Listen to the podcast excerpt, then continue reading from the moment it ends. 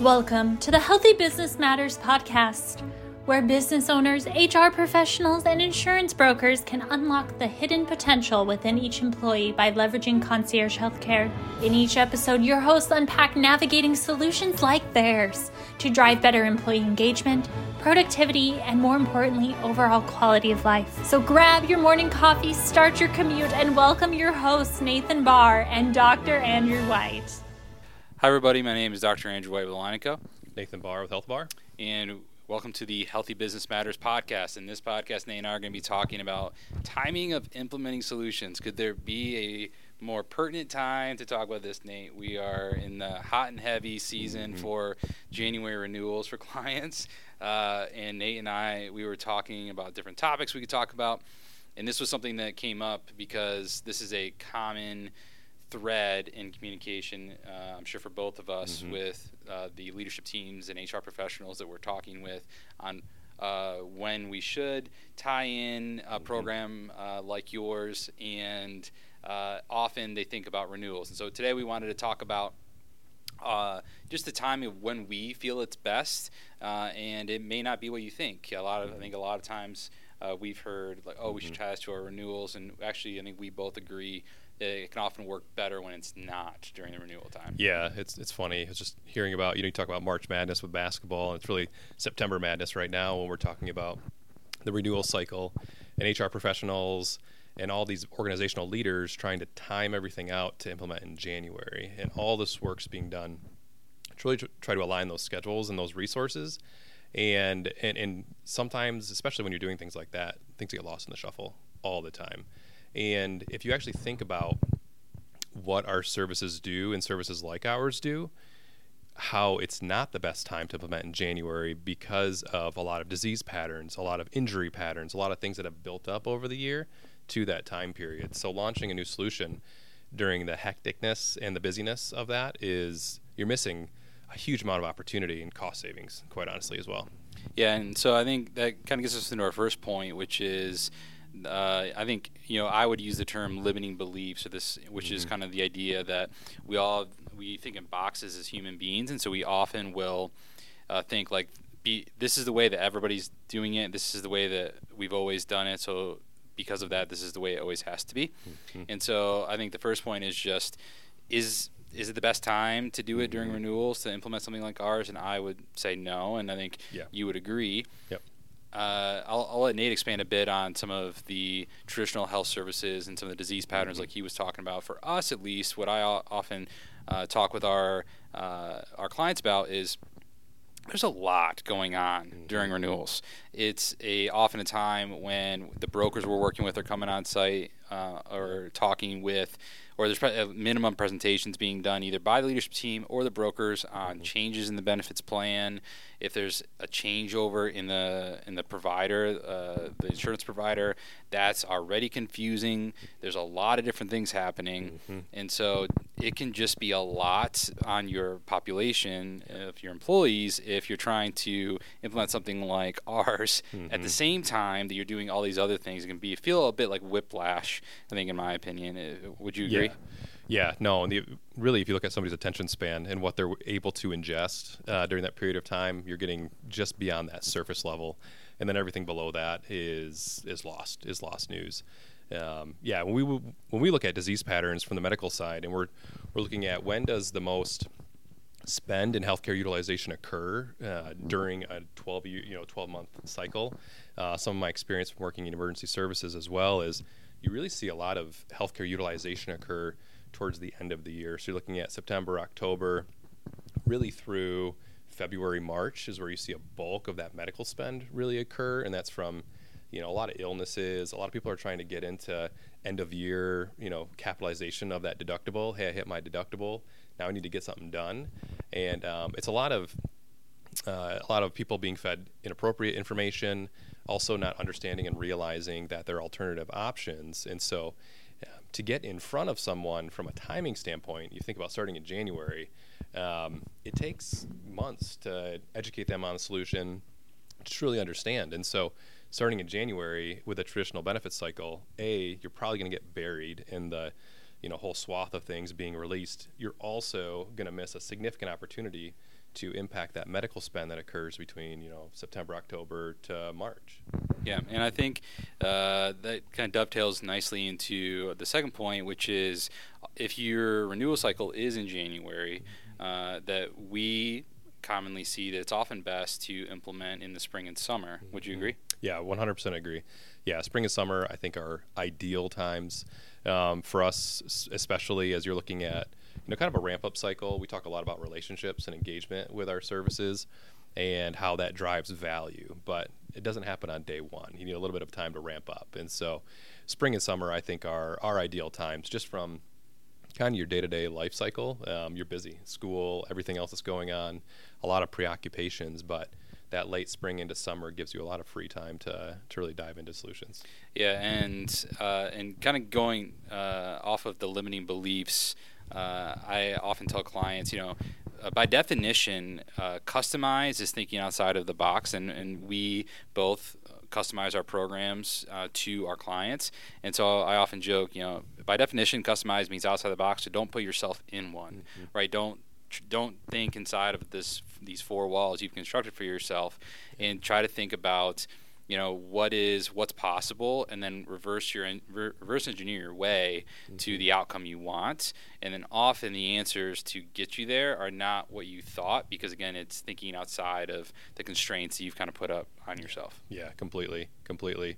Yeah if you look at i think what we've found too is, is a lot of times engagement takes and this may be similar for uh, for your company as well. But usually three to six months is really where you're looking at getting some good core engagement with a population to develop that trust, that relationship.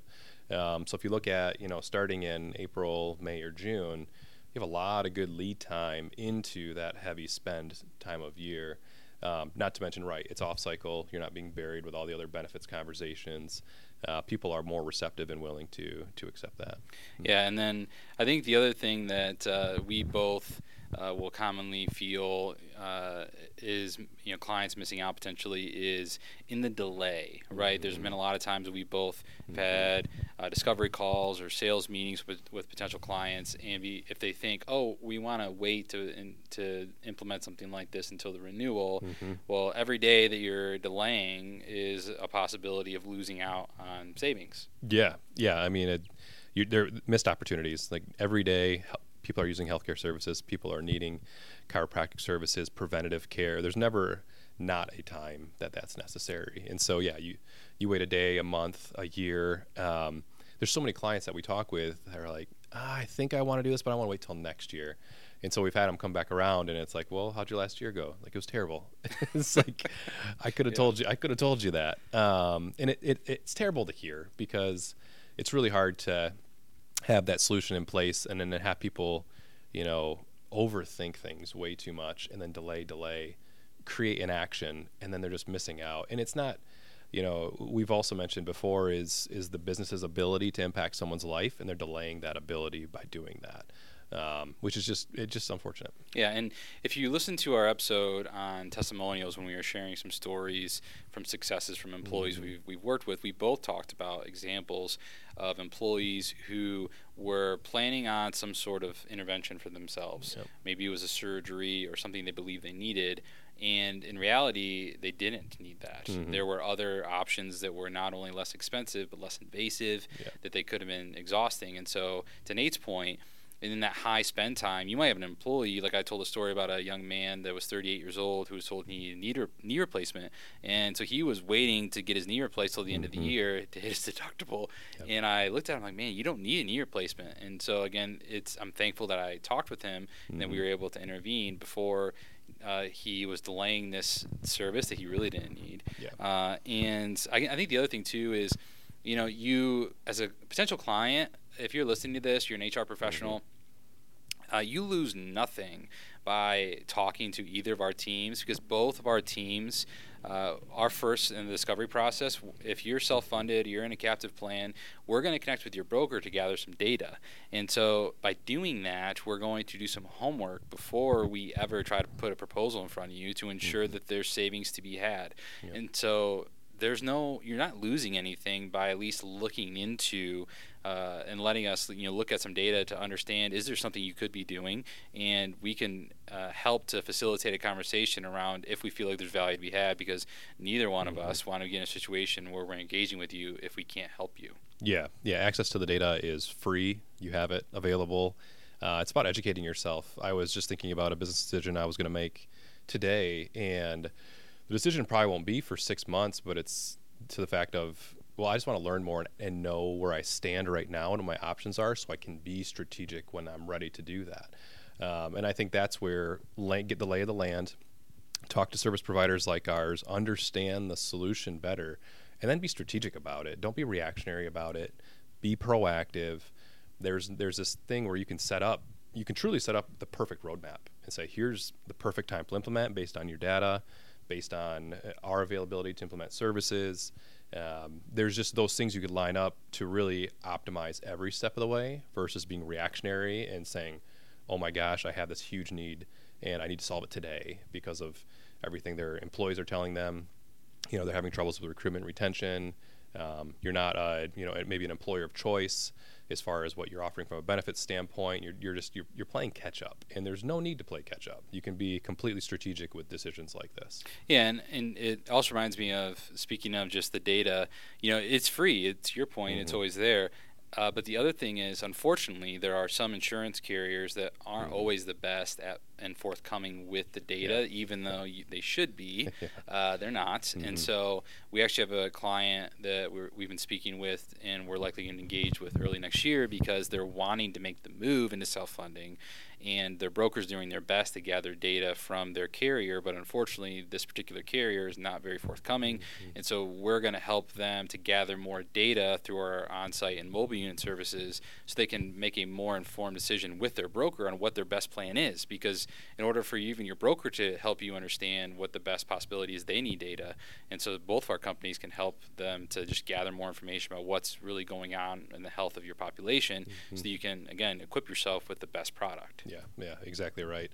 No, I think it's educate yourself, empower yourself, um, and if people aren't cooperating to to get there, I mean, there are people that will help you get through that. And so, um, connecting with our businesses, uh, connecting with your agent, make sure you have good agent relationships and good insurance relationships is key. This is not in any way, uh, you know, in these scenarios, um, single single providers and single uh, sources of solution. These are collaborative partnerships that have to occur that um, that, if done right, can make a significant impact. Agreed. So to wrap up, you know, we would highly recommend if you're considering implementing any type of on-site mm-hmm. solution uh, that you consider not tying it to your renewal cycle. To again, to, to Nate's point, to to really look into the data to drive those decisions for your organization on mm-hmm. what vendors you're talking with, when you're making these changes, uh, and just equip yourself.